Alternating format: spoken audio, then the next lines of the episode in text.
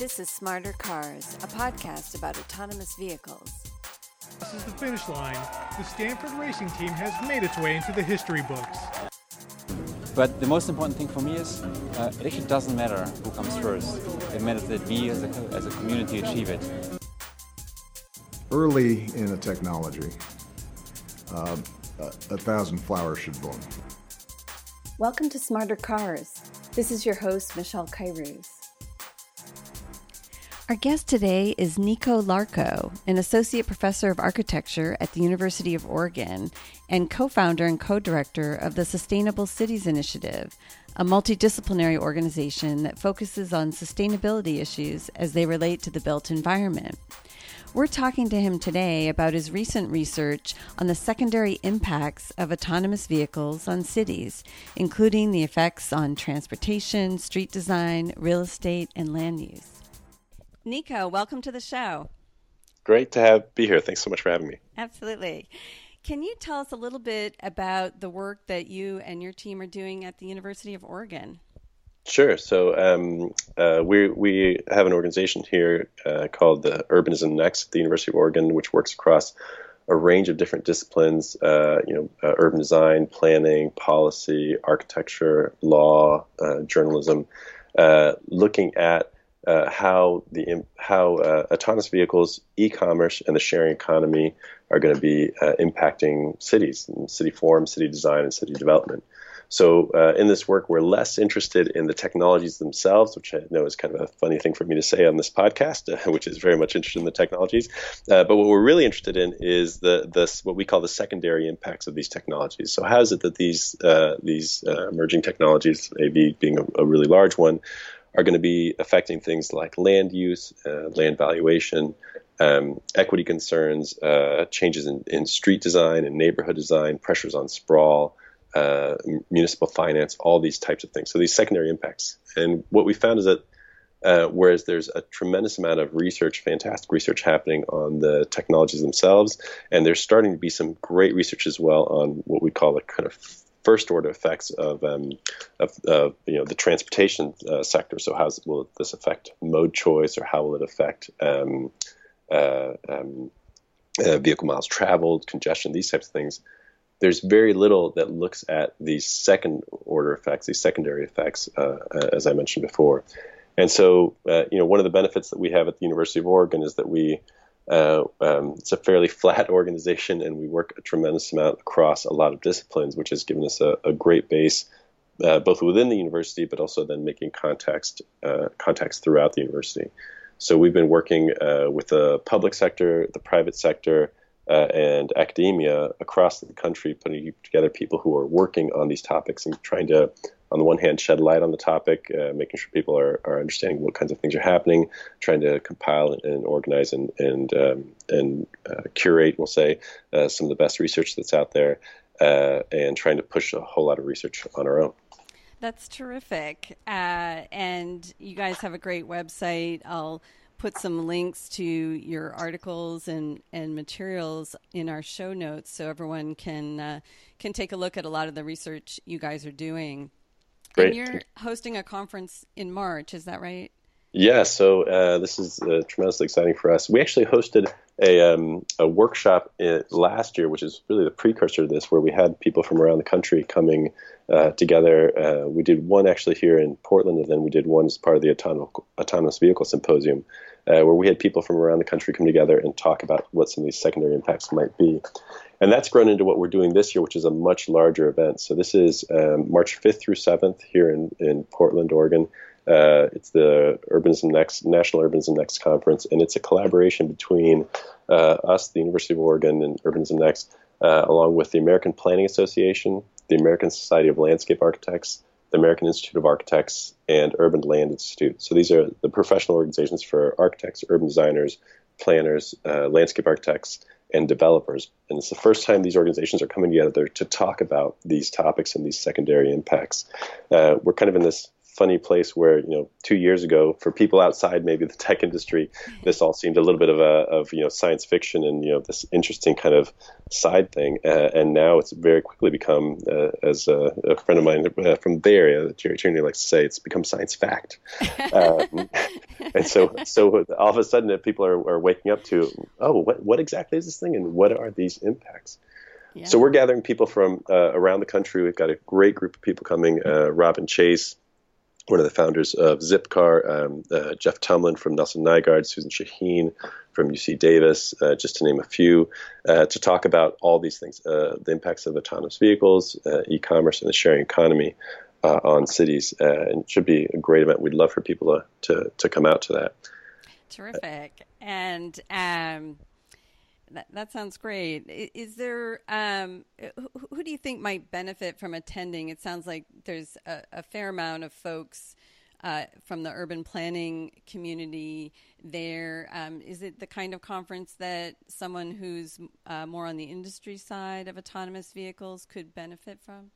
Yes, absolutely. So, um, so there's definitely going to be a lot of people in the planning, design, development fields uh, being part of this. We have a lot of people coming from the um, uh, the private sector or the public sector as well. So people who are in government and, and trying to figure out what to do with these pieces. Um, and the the I think there's a there's a really important uh, place and role for people who are on the technology side and on the on the uh, kind of OEM side, which is that you know our, our as the more that we look at this and the more that we talk to people and the more that we see the range of impacts that are that are going to be happening, um, the more that we uh, think that you know it could be that the the largest barriers for the rollout of some of these technologies aren't actually the tech, the state of the technology itself, but um, the the environment in which uh, they start um, they start being uh, introduced and the reaction to those things. So as we look at some of these impacts, and we'll, I hope we'll talk a little bit more about this later in, the, in this uh, podcast, but as we think about some of the impacts this might have on things like municipal budgets or land values or uh, you know organizations of design uh, or organization of streets and neighborhoods, um, there will be you know some heavy issues that, that cities need to deal with that you know people general people on the street need to be dealing with, um, and the repercussions might not be uh, if it's not done well, might not be all that positive. And so, if the I, my sense is if the OEMs want to make sure that uh, you know they're being able to introduce the, these these products into an environment that it's going to be both welcoming and you know uh, have positive effects that will continue to have a, a, a, positive view of the industry and of the of the technology. It's really important for them to get ahead of um, of these kinds of questions, to be thinking about them uh, and to be uh, uh, to be proactively uh, trying to plan for how to make sure that the, the impacts are, are are are positive, that they, they do good things for communities. Some of the people that we have coming uh, to the conference, in fact, some of the sponsors of the conference, uh, include things like Uber and Lyft, um, Ford, Chariot, Via. you know, are all going to be part of the conference. Um, and you know, we had a great conversation with people at Ford just recently who are absolutely. I mean, of, of, all the companies we've spoken to, I think Ford is uh, slightly ahead in this of really thinking through some of these secondary impacts and understanding that they are that these environments are going to be coming into the reactions to them. Uh, the way that, that uh, uh municipalities and citizens, firms, the whole piece kind of uh, um, deal with the, the, the secondary impacts will be critical to the rollout. Well, that it sounds like a great opportunity for uh, lots of dialogue at your conference. So, uh, looking forward to that. So, sounds like great, it'll be great. great. So let's uh, let's dive into some of these secondary impacts. I was thinking maybe we could uh, address some of them, kind of in the the order in which they're going to start impacting cities. I think some of the impacts you mentioned are more uh, short term things we might expect to see right away, and others might be things that play out over 10 years or so. Um, what are some of the more immediate impacts that you think cities will start to see once autonomous vehicles are introduced? And, and maybe we can take as an assumption that AVs are introduced in autonomous taxi services that are sort of very cheap compared to current TNC or taxi prices, and let's assume there's sort of a decent amount of coverage in in major cities. Mm-hmm, mm-hmm. Um, so I'll start by saying you know something that we say a whole bunch, uh, which is um, that uh, you know the the impacts of, of AVs. We already have uh, AVs on the uh, the model of AVs working right now, and that is the TNCs. Uh, you know, we always say TNCs are AVs, just that they happen to have drivers. Mm-hmm. Um, because the way that we use them, the model of how we use them, the way that they're going to be affecting uh, um, the way they move, we move around, uh, and um, and you know, kind of the, the secondary effects are already uh, in place. So you know, the, the future's arrived. I like to tell people who who are still uh, a little bit um, weary of like, will AVs really happen? I said, you know, it, it, it, doesn't matter exactly when they arrive. We've already, we're already in this new reality. So I mean, that's the whole move, obviously, to to uh, mobility as a service. But with TNCs, you know, we're already seeing some of these impacts, uh, and and they will only get exa- exasperated as we continue to move towards TNCs, and will only get exacerbated even more uh, when um, when AVs arrive. Uh, so, you know, one of the biggest ones is uh, this question's uh, question of parking and mm-hmm. parking use, and this this just has uh, for for people who are not in the fields of like planning and design, urban design, understanding cities parking is probably the largest thing that we deal with. Uh, you know, it, it, there's a there's a, a, old saying in architecture that form follows function, and I've always corrected it and said, oh no no no, Fo- form follows parking. Everything everything works around parking. And if you think about it, you know, like the organization of our cities, you know, definitely streets have a whole lot to do. Uh, you know, kind of the the the to, for how we're organized, but parking has just been a tremendous uh, um, uh, driver of no pun intended there of how cities organize. So you know the amount of space that it takes up, the way it spreads uh, uses apart, the, the, fact that it's not exactly all that friendly uh, um, to to uh, oftentimes to uh, other modes. Um, uh, the fact that it's a huge uh, um, burden, we'll say, on the development side of things, right? So, so no developer wants to build a whole lot of parking or no more parking than they absolutely need because it's things that you're building that end up not uh, generating revenue oftentimes, um, and uh, you know you can't put uh, it, it, takes up space that you would like to put other things into. And so this idea that we're already seeing with TNCs, uh, you know, reductions of, of uh, parking utilization. Obviously, we're seeing it in airports, we're seeing it in large venue, and we're starting to see it in uh, just general, you know, in, in urban and more suburban areas.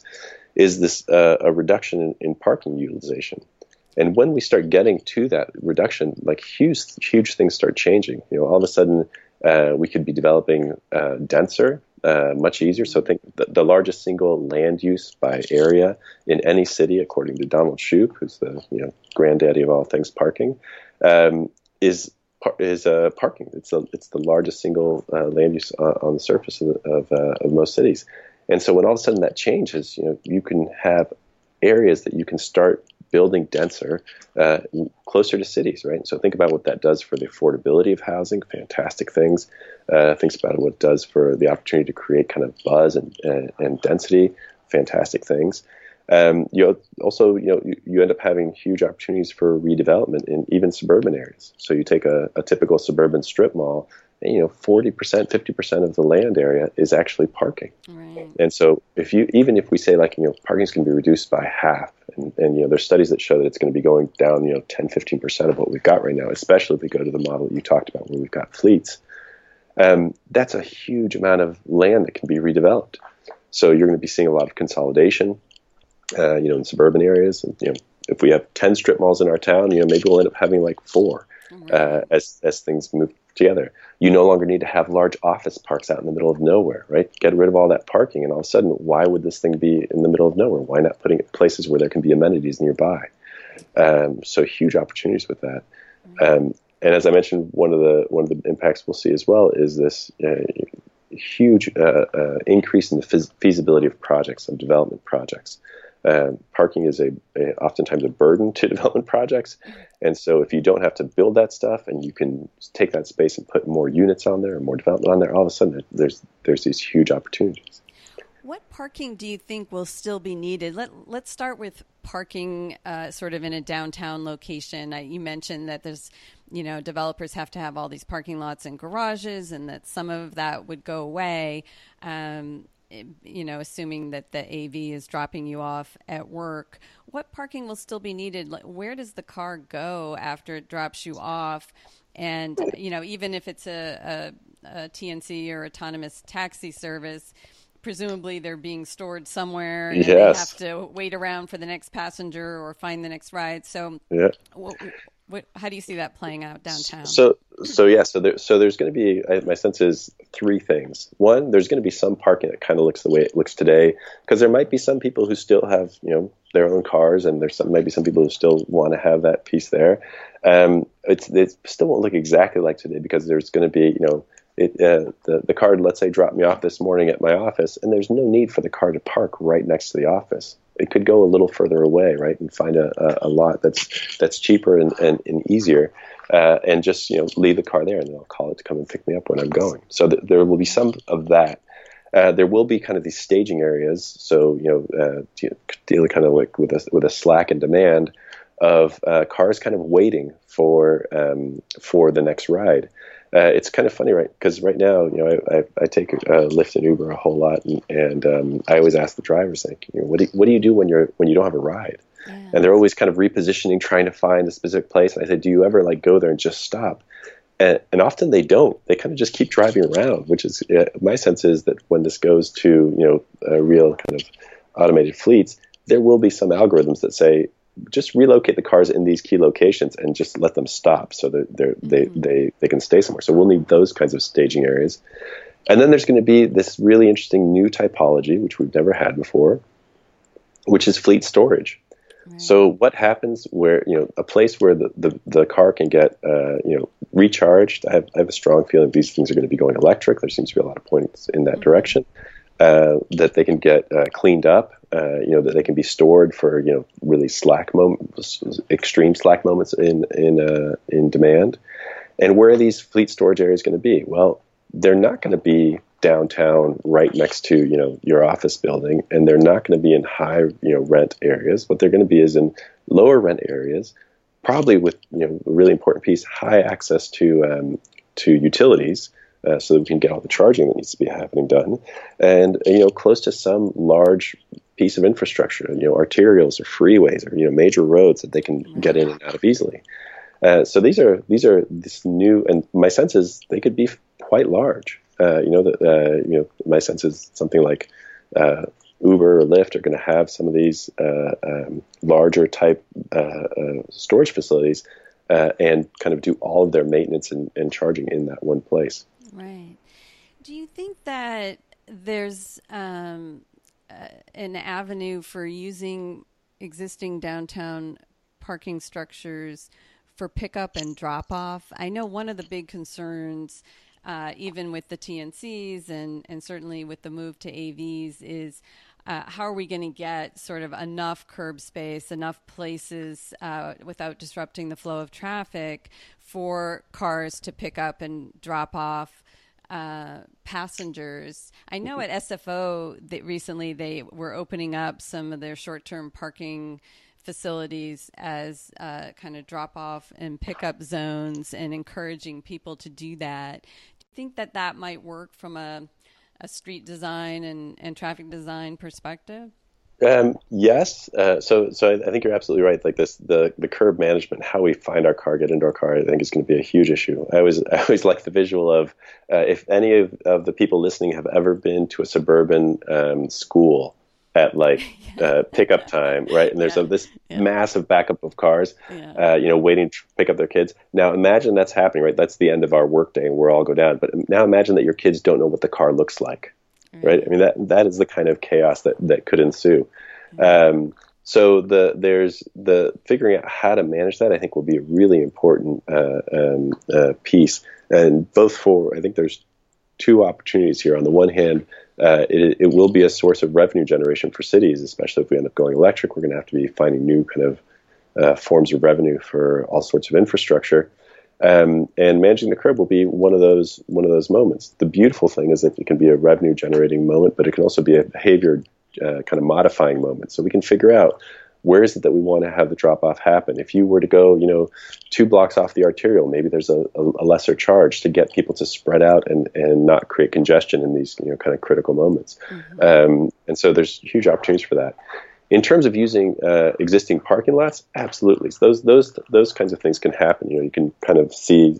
If you, I always picture um, kind of these bus depots, you know, where everyone's going to to get on and off uh, uh, right. in the station. They these fingers of, of lanes, mm-hmm. something like that happening with uh, with you know TNCs, AV TNCs coming in. Um, I think that's absolutely happening. The parking lots, sorry, parking structures themselves, I find less um, less possible, uh, mostly because once you get into that kind of a, a might happen in the transition period, but when we start thinking about fleet, real fleet storage, uh, right, and like these cars are going to come in and, and, drop people off and like get maintained and stuff, the parking lots are just not the right shape uh, for these things and not, don't have the right kind of um, uh, organization for them. Um, so I think I think that one will be uh, harder uh, harder to, to, have happen. But I think there's a huge opportunity for you know uh, all sorts of designers to start thinking about what those inter- interfaces might look like and how to um, how to incentivize uh, types of behavior that are going to be most efficient uh, and, and, work best with our cities. Sticking with uh, with parking, another place that people park today is at venues like ballparks. You know, you mentioned shopping malls, but there's also things like concert halls and, and restaurants and other other destinations. If people are getting dropped off there, kind of how how do you think that space usage is going to change? Is it going to change where we locate these things? Yeah, so, so absolutely. I mean, th- this is one of the beautiful pieces of the of uh, this new technology coming in, as I mentioned, you know, with parking. Uh, all of a sudden, you know, there's tons of places that you know you would never think of trying to put some large capacity venue, uh, even though you would love for that venue to spill out into you know all sorts of like street life and and and buzz. But just because of the parking demand, it makes it really hard well, all of a sudden those things become possible. Uh, you do end up running into, as you're saying, this problem of, well, what do we do with pickup and drop off that can get really, really squirrely? Mm-hmm. We're already seeing, I've heard from a number of consultants, uh, transportation consultants from around the country, that we're already seeing um, reductions in the number of, uh, the amount of parking that's being used in these types of venues.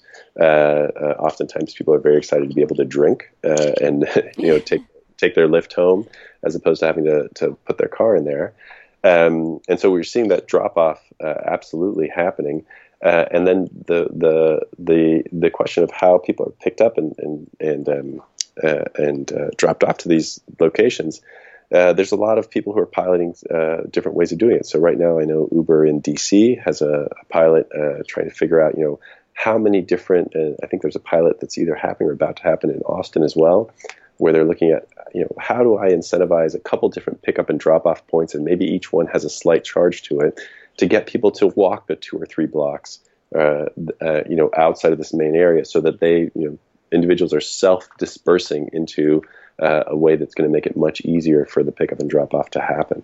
And I think those those types of pilots are really important right now. Right. I mean, it, it, it, to your point, you know, TNCs are are really in some ways acting as a a test for uh, how all of this is going to work when the vehicles are automated, and so it, it's already being tested.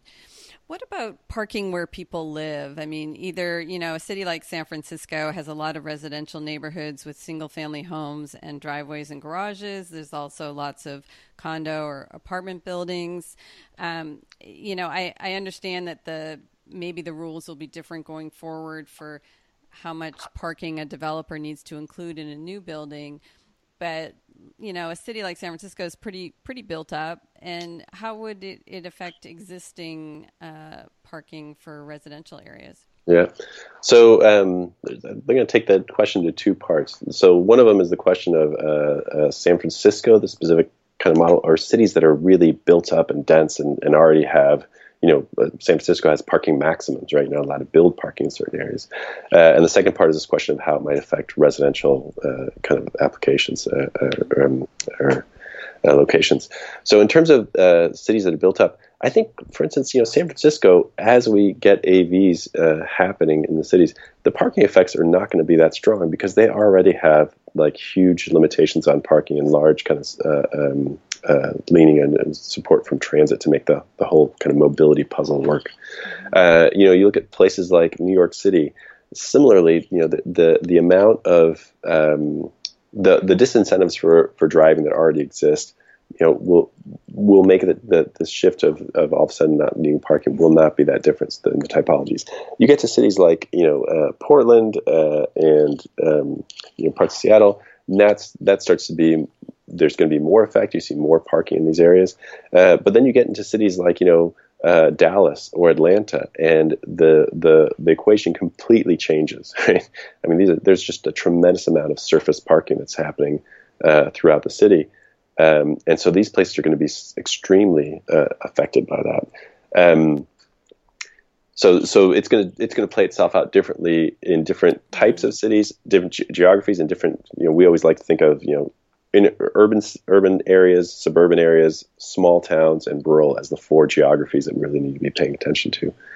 Uh, in terms of uh, the the the question with residential, um, you know, one of the big questions we have is, will people own their own cars? Uh, and if if they still own their own cars, um, they might have a place that they want to have it at their house. Uh, my sense is that we're going to be getting this whole mix of different uh, uh, models where some people have it in their own house, some people own their own car, but you know it goes down to one of these charging uh, uh fleet storage areas to get maintained and and uh, cleaned up and and charged, and then they'll come back to the house when you need them.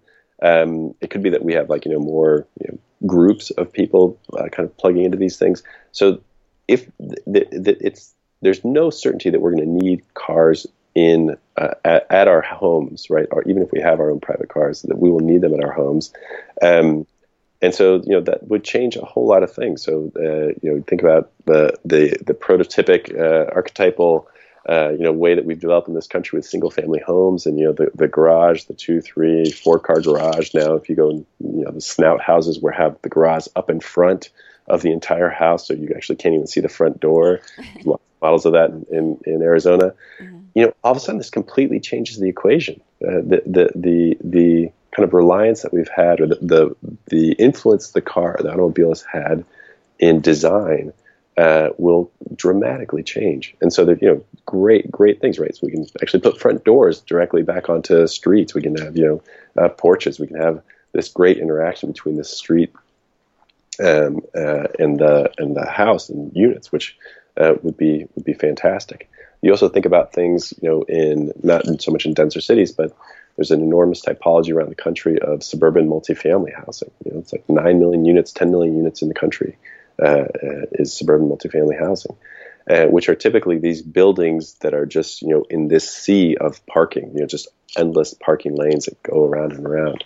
Uh, we won't won't need those types of things anymore, right? Again, those typologies can now shift. The the amount that it, it's hard to overemphasize how much parking has dominated the way that we um, think about the built environment. So it'll really open up a lot of opportunities. And you know, are we going to see the conversion of garages? Uh, into living space. I know, like in Silicon Valley, there's a lot of these ranch homes that are not very big but are quite expensive given the value of land in that area. And some people already have, you know, converted the garage into living space and and just sort of taken it out given that it doesn't snow here and people don't need the some place to put their car inside um, but do you think that's a, a, trend that we'll see absolutely absolutely i mean um, I, I, don't think there's too many homeowners or even just uh, renters you know that that would not like more space for something else.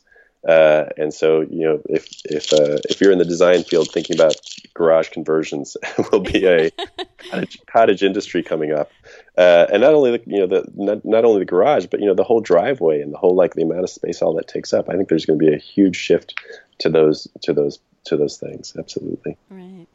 So let's go back and talk a little bit about street design. You know, we touched a little bit about issues around the curb, and there's been a lot of discussion about how cities might regulate the curb and uh, some complaints from cyclists that people pulling over to the curb using TNCs are causing problems there.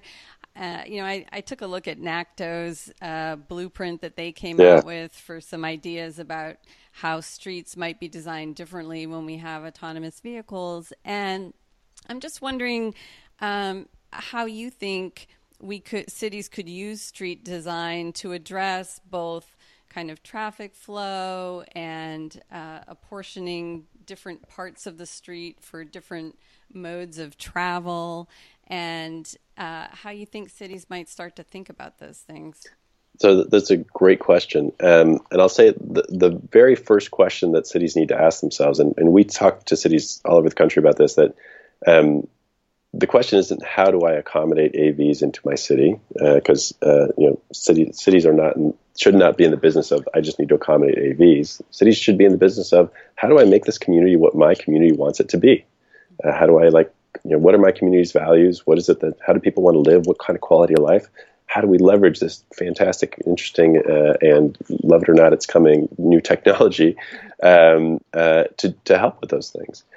And so um, you know there's one of the biggest issues so you know there's a, there's a whole lot of work in this country of um, trying to create you know more biking and walking uh, uh, in in the country. You know there, we have an, an, obesity epidemic in the country and there's no doubt that you know the amount that we are tied to our cars and the, the amount that we have sedentary lifestyles is a big uh, problem with that.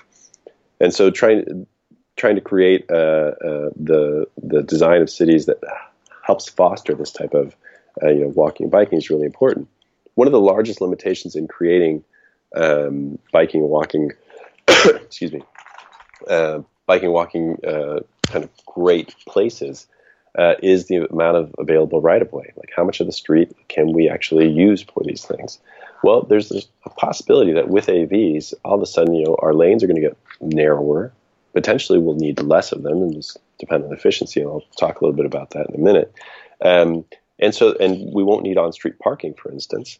Uh, and so all of a sudden, like the the right of way that becomes there's a whole lot of it that become comes up for grabs. And the question for cities is, well, what are you going to do with that space? Uh, uh, and one of the important things is, well, how do you prioritize what you want to do? So, you know, Seattle and Portland have uh, both taken policies, uh, adopted policies that say, you know, the the priorities in our city is going to be pedestrians in this order: pedestrians, cyclists, transit, freight, shared autonomous vehicles, uh, individual use autonomous vehicles, and then not allowed, you know, would be something like zero uh, occupancy vehicles, or you know, extremely discouraged would be zero occupancy vehicles. And so, by having policies like that, what they're saying is, okay, and when this available right of way comes up for grabs, this is how we are going to organize this this space to help uh, with these community goals. Now, there's going to be pressures in all directions, though, because one of the big issues that we've seen from studies of uh, you know what's going to happen as you're already seeing it with TNCs, and you're going to see it even more when AVs arise, is a huge increase in um, the amount that we consume transportation. Right, when transportation gets easier and cheaper, we tend to consume more of it. That's been historically true, and we've no reason to believe that this is going to be any different. Um, and so, as you uh, consume more transportation, what that means is more vehicle miles traveled, and more more um, more congestion uh, in cities. Uh, and so there's going to be pressure for even though I need a thinner lane eventually once we you know, move all the way over to one one type of a, a vehicle um, that there's going to be pressure to say, well, maybe I still want to add an extra lane uh, because now we have more cars on the street and more pressure to be moving around, and that I think will be a, a large fight. There's also this this uh, question of um, you know the the interaction with modes. Uh, I've seen too many uh, you know uh, fantastical um, kind of uh, models that engineers have put together of you know, cars zipping at each other and, you know, breakneck speeds through intersections and just missing each other. and, and, I always think, you know, that's great, but that city has no people. Um, you know, as soon as we have things like we have pedestrians and crosswalks and uh, cyclists, then that model doesn't, it doesn't even make sense. Uh, you know, there's going to be other, other pressure in cities. And, you know, I would say, those are kind of important things. The people are kind of important parts of cities. So I hope that I hope we don't all of a sudden you know just erase them from the equation. Um, but figuring out how those things all come together will be really really important. You also have questions of things like um, what happens. You know, uh, as AVs have algorithms that don't allow them to run over people. Thank goodness. Uh, what happens when all of a sudden you know a couple of people decide they all want to walk in the street? And do we do do we have like a critical mass ride of you know instead of it being a thousand cyclists, it's just two that are that are completely shutting down the city, uh, and how do how do we deal with those types of things? Right. What do you think about? Um, you know, you mentioned uh, you know bike lanes and increasing use of of the right of way for things like cycling, and cities perhaps prioritizing that. Um, is there another place to put the bike lane besides, you know, between the place where cars and buses are driving and the sidewalk?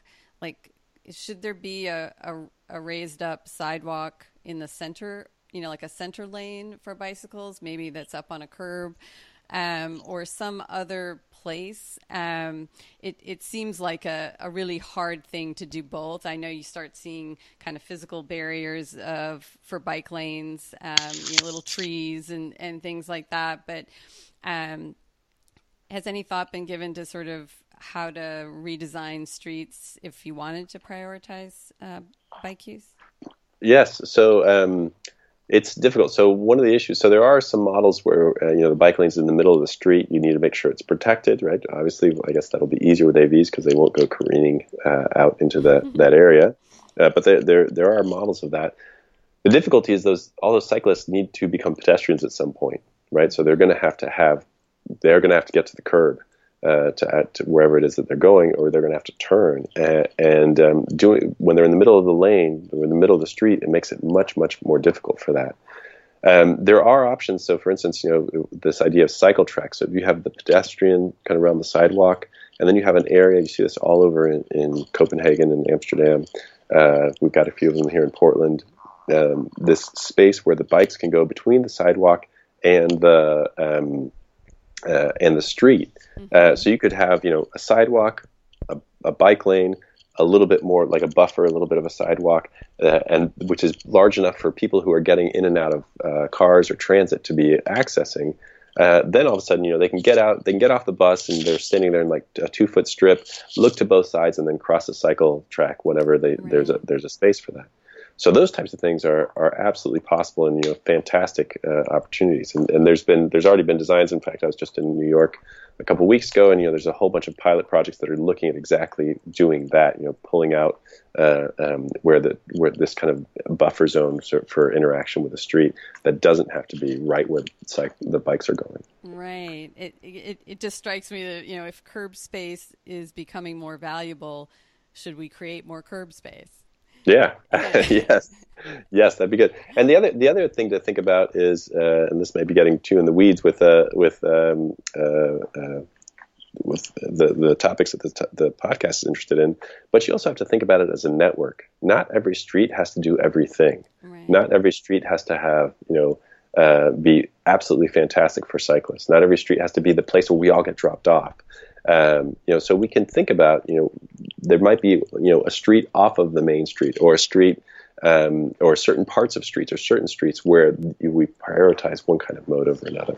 Yeah, that's a, that's a really interesting approach. I know, like in downtown San Francisco, you have one-way streets, right? You have, you know, they alternate, and so yeah. people know, all right, if I need to go that direction, I need to go over a couple blocks to go in, in that direction, and you could sort of see that kind of uh, divvying up as well. Absolutely. Um, you mentioned uh, zero occupant vehicles, and when you were thinking about different things that ought to be prioritized, and and you also mentioned kind of the increase in VMT that um, people think will. Uh, be likely to happen when uh, mobility is available for everyone at a, a pretty cheap cost.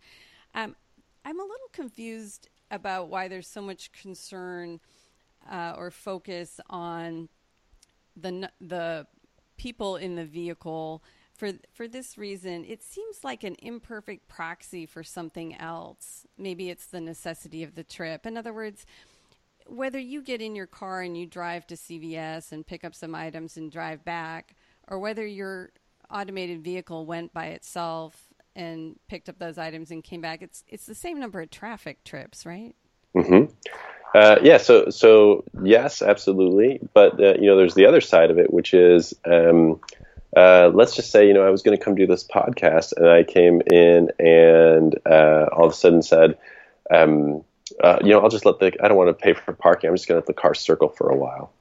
And I come in and do this podcast, and, and so we have all of a sudden congestion for no good cause, right? So there's not that's not really a trip it's just sitting out there uh, on the streets and clogging the streets. The other thing is that sorry go ahead, yeah no I, I i hear that point and isn't that really just vehicle miles traveled where it's like all right if you're going to run around and take up street space i mean in other words if if there was a person in the car you know, if your wife was in the car and, and you said, all right, you go drive around for a while while I do a task and then come back and get me, it wouldn't make the t- the driving around any less objectionable just because there was a person in the car. Oh, right? absolutely, absolutely. So, so I mean, I guess you're right somewhat in that having a person in the car is a is somewhat of a burden, uh, and we're just leaning a little bit on the fact that people don't just want to drive around for no reason, and therefore, you know, they're going to make decisions to to avoid that. But the other thing, I mean, a lot of the questions, so not only zero occupancy, but but lower occupancy vehicles, uh, if we let if we continue down the path that we're at, right, which you know, with kind of these uh, uh, the the auto-dominated kind of areas, um, and you all of a sudden add more congestion and more trips and more VMT, well, our infrastructure can't handle those things, right?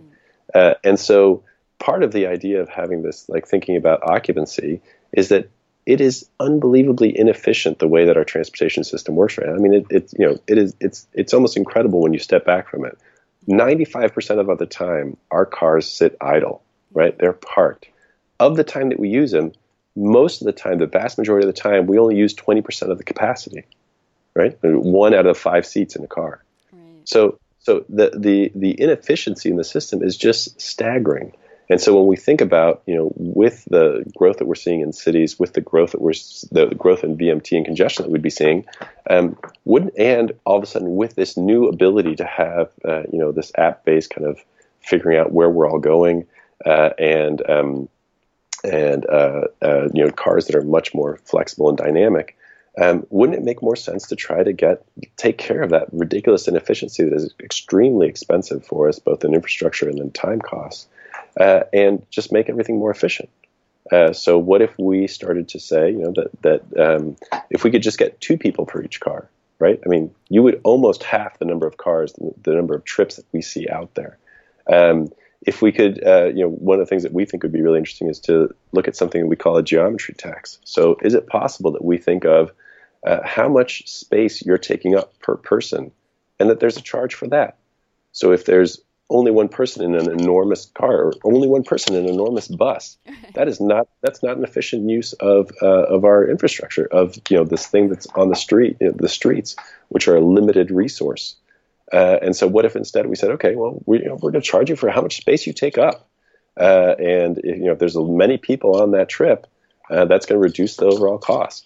Um, but that but that way we're, we're trying to work efficiencies into the system which you know already exists uh, in, in all sorts of other systems that we've got where you know there's limited capacity. Right. I, I, think what you're saying really is, you know, in addition to the changes to street design, that we can use this type of uh, a fee or a tax, whether it's VMT or geometry, mm-hmm. um, mm-hmm. to try to incentivize um, behavior that that would help everyone. Yeah. Yeah. And and and, and to, to go to the point that you know the a lot of the projections that we're seeing, and we're again we're already seeing this with um, with TNCs. The amount of VMT that's being created by TNCs uh, is is staggering. Right, a lot of these, these um, presentations that just happened at the the Transportation Research Board TRB conference in in DC was just showing you know like 30% increase in VMT for TNCs compared to other and and you know people taking more trips than they would otherwise. And so this isn't just a well, you know, we're kind of growing and that you know things are going to get a little bit worse. This could be dramatically worse, right? Like huge strains on systems that are already really strained. So we you, you can think of these new uh, uh, technologies actually giving us opportunities to deal with some of the problems that we've we've not we've not dealt with well in the past. Yeah, it's it's interesting. I you know I kind of I am of two minds about some of the the studies and things about TNCs and traffic in the sense that you know, I think you're right. Obviously, for a long time in this country, we've tried to encourage carpooling and, you know, getting more people into per vehicle and using transit and all of those things because of our, our traffic headaches. On the other hand, you know, autonomous vehicles present this opportunity to create mobility for everyone. And it is true that as soon as you open up mobility by making it cheaper, by making it available to the elderly, to the young, to the disabled, uh, you know, so many different uh, people who have not been able to have the convenience of a car for so long, uh, it it does open it up to additional trips. um, and frankly, even the economic uh, reality of people are going out more. You talk to young mm-hmm. people in San Francisco, and they're like, "We can go out to dinner in the Mission on a Friday night," and you know, some of those TNC trips are not all in the commute hour. Uh-huh. You know, when you look at you look at some of these uh, details, you know, Friday is the most popular day for TNC trips. Well, mm-hmm. everybody knows the commute is really light on Fridays. They call it Friday light, you know. So you know those are evening trips, and uh-huh. so communities can benefit. I mean, it seems like. Um, should we also be measuring the economic good that comes from greater mobility? Oh yeah, absolutely. And I mean, I mean, you, you see it a ton, especially like for instance with elderly people. Um, and if we can drop the co- price of trips, you know, like you know, the huge opportunities for much better mobility uh, for people who are economically disadvantaged, you know, great.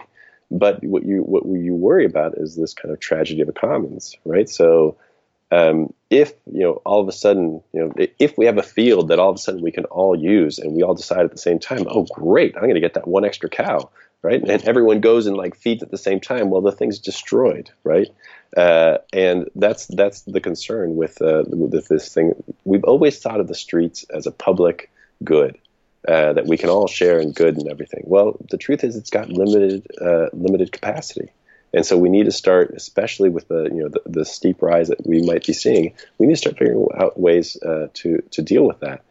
And this new technology, right? Uh, everything from the AV to all the app-based, you know, um, uh, pieces that go with it, allow us a huge uh, um, uh, opportunity that hasn't existed before, right? You know, the way that we can we can collect and analyze data about trips is something that's never happened before, and so we could be much more efficient about. You know, chances are uh, in the San Francisco area, I'm going to guess on any given morning, there's a couple people. I'm going to guess more than a couple people they're going more or less to the same direction, uh, uh, you know, and not too far from each other, right?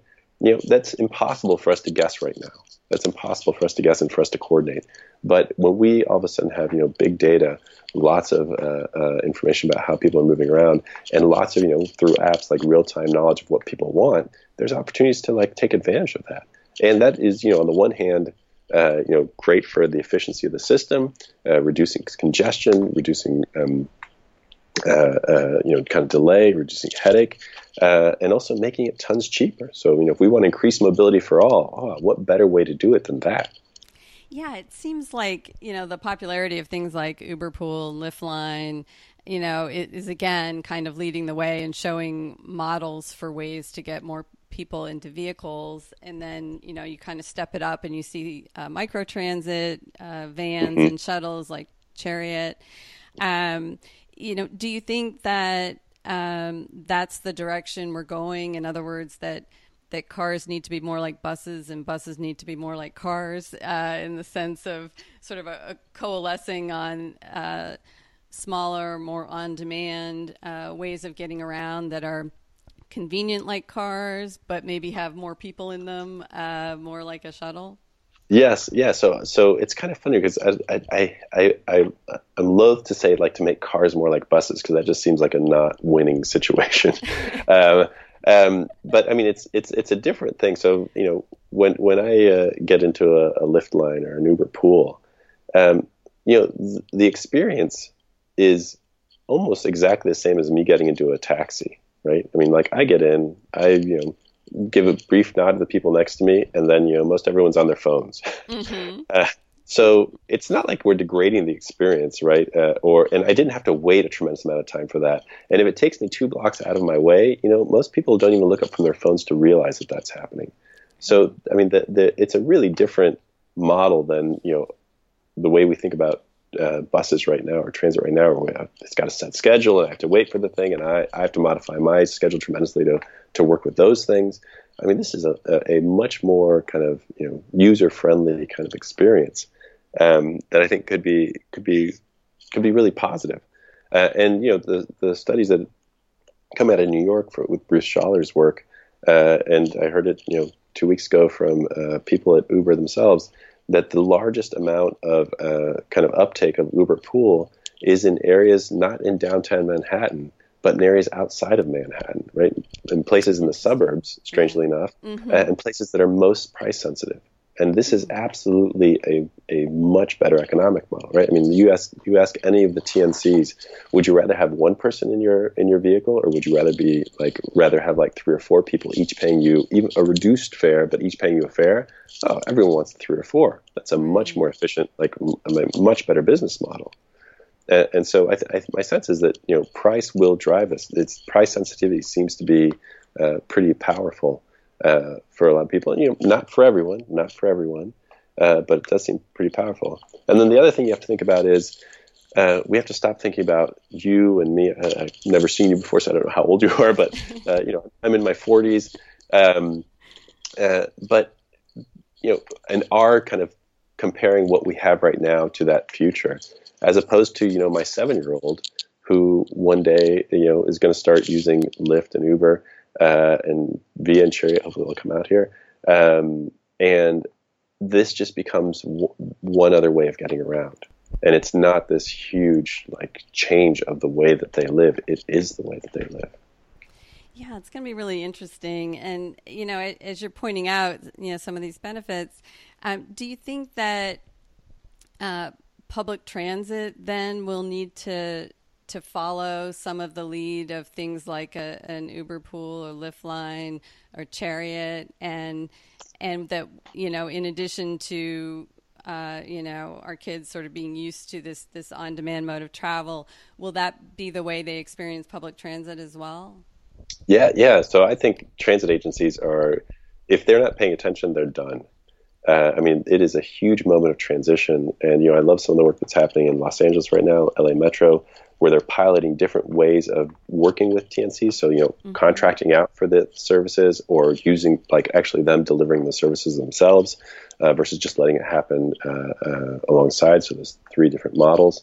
Um, but transportation agencies are going to have to completely shift the way that they work. I'll tell you, the, the local bus is probably done. Like, that's not going to exist that much longer.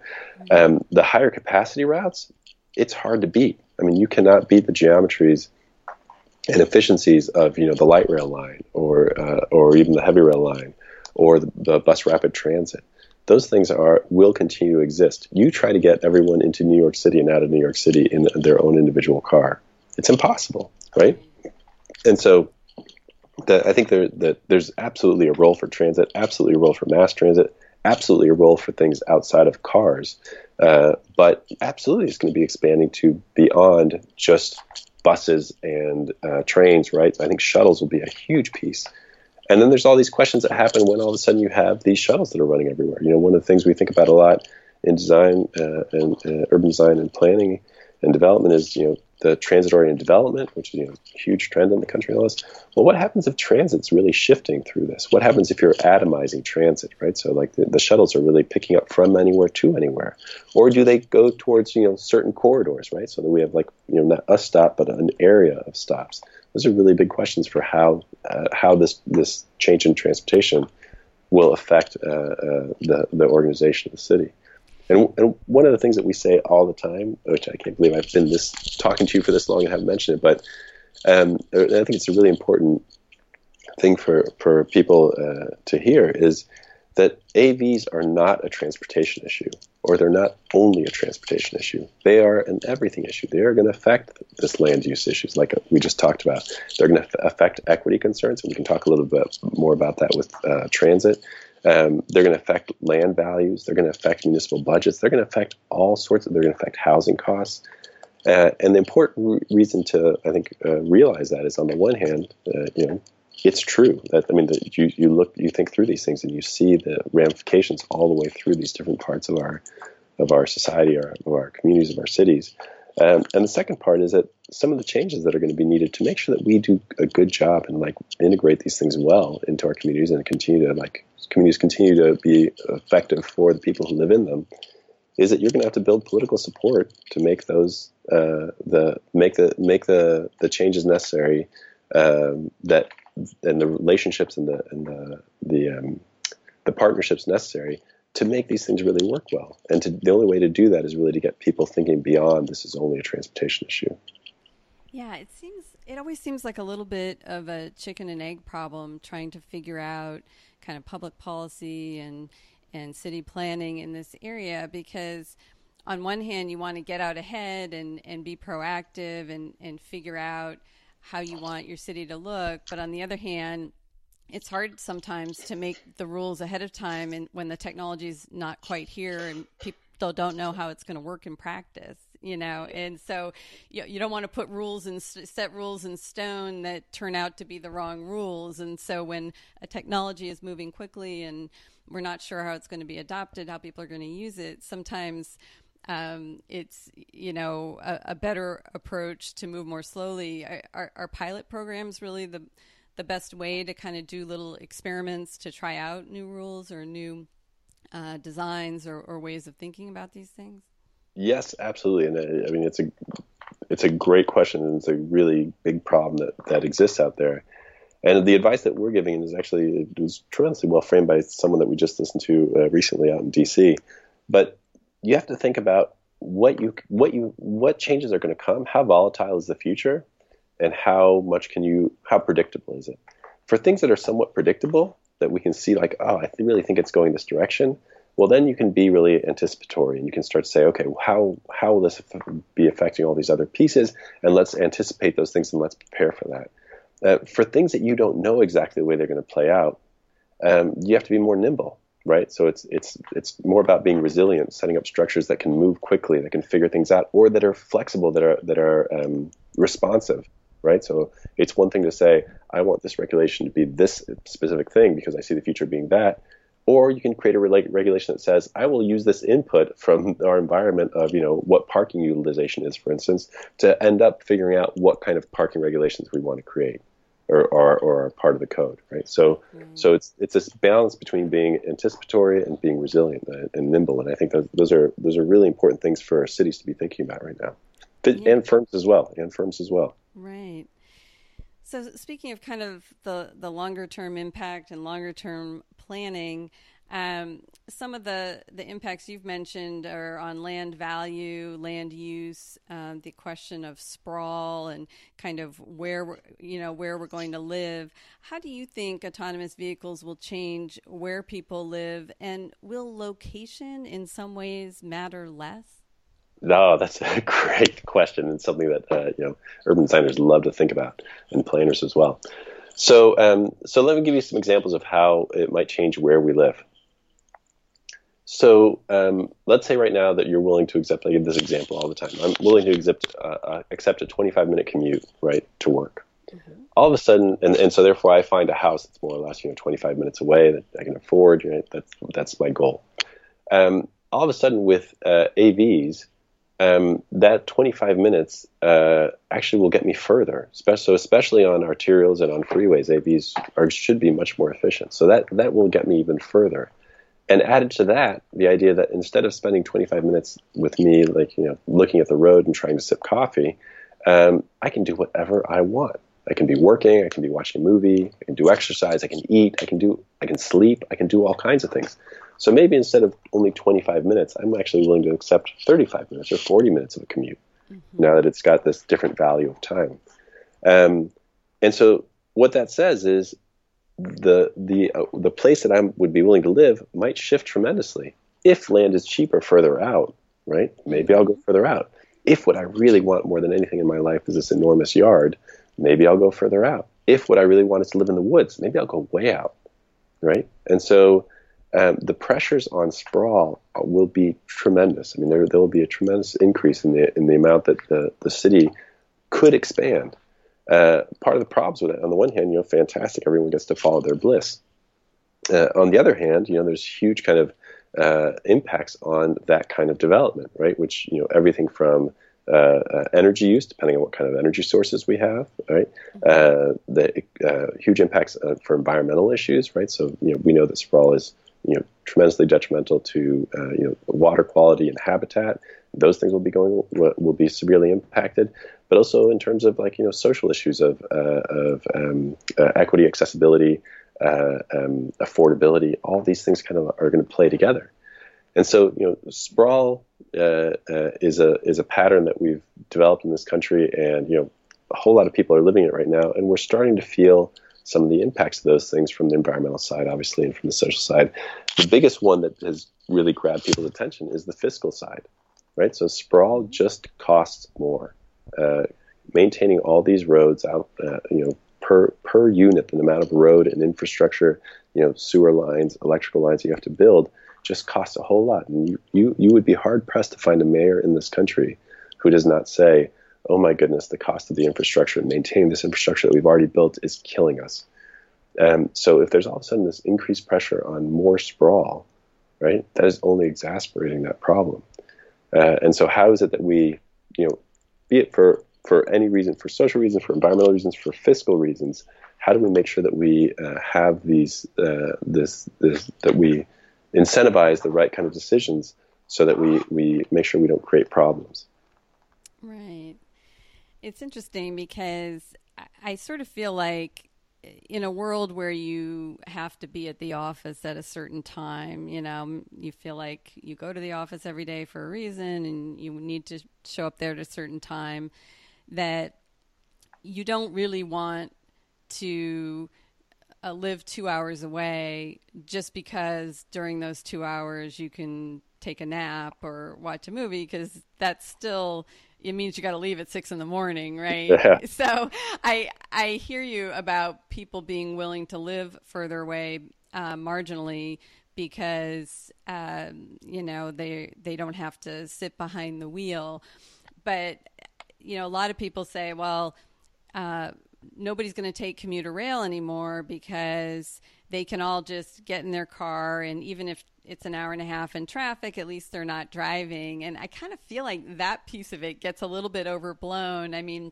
agreed. You know, agreed. if you can take the train and it's 30 minutes, do, are you really going to sit in your car for 90 minutes? I mean, it's the same decision we all make today, yeah. right? Today yeah. you decide, like, hey, should I take BART or should I drive? And when you look at the difference in time, you say, gee, I think I'll take the, the public transit option because I really don't want to sit in traffic for an hour and a half.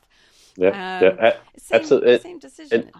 yeah, so so absolutely. I think that you know, on the one hand, uh, the the there is an absolute limit to how long. I mean, I want to be home with my kids. I do not want to be in any kind of transit, right, or mm-hmm. transportation or anything, right? It could be walking or biking. I want to be home. Um, on the other hand, so you know, I would never change my you know 20 minute commute to be a two hour commute, never. Right. But but 20 to 30 minutes, I might do because maybe I can do the last like you know in, in, I can get that last half hour of work done on the way home, right. as opposed to like you know that when I'm stuck driving, or I can you know uh, do that one other thing that I, that I want to do, or maybe you know like that's my exercise routine. I'm really like I'll get I'll get the AV that comes with a with a cycle in it, which I think is totally ironic. But I, just, I, I, picture this and like you know someone driving by with their AV next to a cyclist who's actually cycling. Oh, um, it's, it's, a funny it's a funny image for me. Um, but maybe I'll take that one and I'll be that'll be my exercise program, right? My half hour home is like doing that. Where before I only wanted to have a 20 minute commute, I want to have. But even if even if we we still absolutely accept the same amount of of uh, travel time, and, I, and like I said, I think that the, the use of time, and there's been some studies that come out of Davis and and Georgia Tech that shows the use of time, the having the ability to use our time for other things, absolutely changes the way that we think about the transportation, and the amount of time that we're willing to spend in it. Um, but even if we didn't do that, AVs will still get us further right? So there will be pressures on sprawl. That that is like a that will absolutely happen. Yeah, I think that's a really important point. That that your your thirty minutes, you you might travel more miles in in that mm-hmm. thirty minutes. I, I, I think that's a really important point. Maybe it's just because I get motion sick, but yeah, I, I, don't know. At least uh, according to Wikipedia, something like a third of the population gets yeah. motion sick. So uh, we're all going to be listening to podcasts. I don't think we're going to be able to be reading. Absolutely. Absolutely. Uh, so you know, we've talked about some of the, the short term and some of the longer term impacts that you think uh, AVs might have on cities and regions. Um, how do you think cities can start, uh, you know, bringing people together to talk about these issues and getting kind of the right constituencies um, in place? I I think about some of the the private AV companies and others, and sometimes they're not sure how to approach cities, and I think there are cities who aren't quite sure um, how to start making these uh, decisions and how to get things going. Um, who are the people that you need to have in the room to start thinking about these? And are, are there examples uh, or clearinghouses or places where all the best ideas are being funneled, where people can kind of reach out and say, "Hey, I want to get started on this. What what are the best approaches?" Uh, great question. Uh, uh, thank you for asking. So, uh, first of all, I think the most important thing that has to happen, you know, from the from the technology company OEM side, is that they have to decide they want to engage in this conversation. And I hope that the the things that we've talked about have, have given enough context to to help people think that oh, this is we should be aware of this and we should be uh, potentially even engaged and involved in it. Uh, and so that's the, the first piece.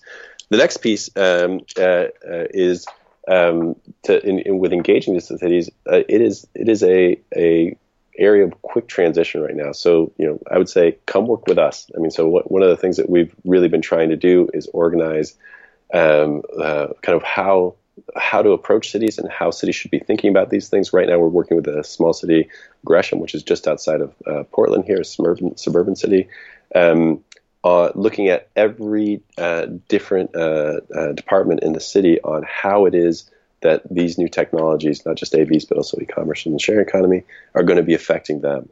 Uh, and so the, the, the idea is get, get find people who are working on these issues and and and, uh, and use that to engage with cities.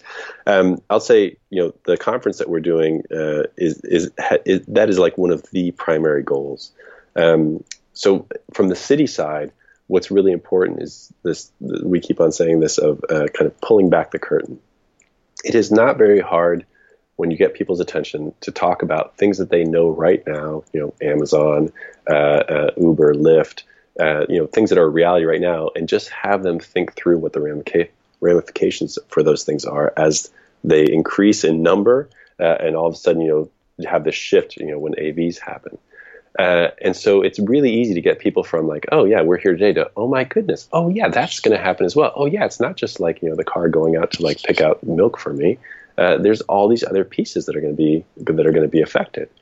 Um, and I think that's probably one of the like best things that can happen. This, as I mentioned, this pulling back the curtain, because what it does is it has everyone within their jobs, whatever it is that they're doing right now, uh, from in the city side, it gives them, you know, the question that we always ask them is, how does, you know, as we think through these things, how does it change the project that you're that's in front of you right now?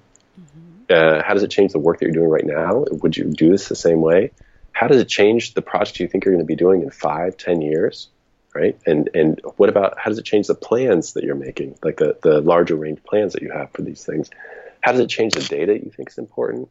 How do you think it changes who you need to be talking to, what partners you need to be thinking about, and partnerships both within the city and outside of the city? Uh, and I think right now we're at a point where just asking those questions to people who really know their jobs really well is a huge step forward uh, in, in, starting to lay out, you know, the, this, as I mentioned before, this anticipatory and resilient kind of uh, approaches to, to these changes. So for people who are listening to this who are interested in engaging with cities, I'd say one, absolutely come to the conference. We're bringing together, you know, the brightest minds in the country of people who are thinking about these issues. So both the information side and the application side. And two, come work with us because um, that's exactly what we want to be doing. I mean, our, our goal is to create, uh, you know, help the transition into this future be as positive as possible for everyone, for you know the, the communities, cities, uh, the public sector, the private sector, everyone involved. Uh, and so and, and so how, how we, would love to be working together to figure out how to do that. What's the best way for people to reach out to you? I'll, I'll definitely put your your websites and your contact info and the links to your uh, your conference, the Urbanism Next conference, uh, on our show notes. How do you like to be approached? Is it email or Twitter? Or? So, uh, well, I'll, I'll, give you a little bit of everything. So, email would be great. So, nlarco uh, at uoregon.edu uh, is a great way uh, to get in touch with us. Um, Twitter is at Nico Larco. And uh, for, for information on the work that we're doing, you can find uh, the website is urbanismnext.com. And from that, you can also reach a blog that we've got uh, where we've been collecting a lot of this information. We're right now in the process of translating that into a clearinghouse, uh, which kind of curates all that information. It's not just the you know, chronological the way that a blog is. Um, but those are those are all great ways uh, to, to reach out into the work that we're doing and, and, and get in touch with us. We'd love to hear from you. Terrific. Well, thanks so much for taking the time to talk with us today, Nico. This was really fun. I really appreciate it. Great, great conversation, and I look forward to more. All right. Take care. Take care. Thanks, everyone, for listening. And thanks again to Nico for joining us. I'll put all the links to Nico's materials and contact information in our show notes, which you can find on medium.com by searching for the Smarter Cars publication. Thanks for listening. We'll see you next time.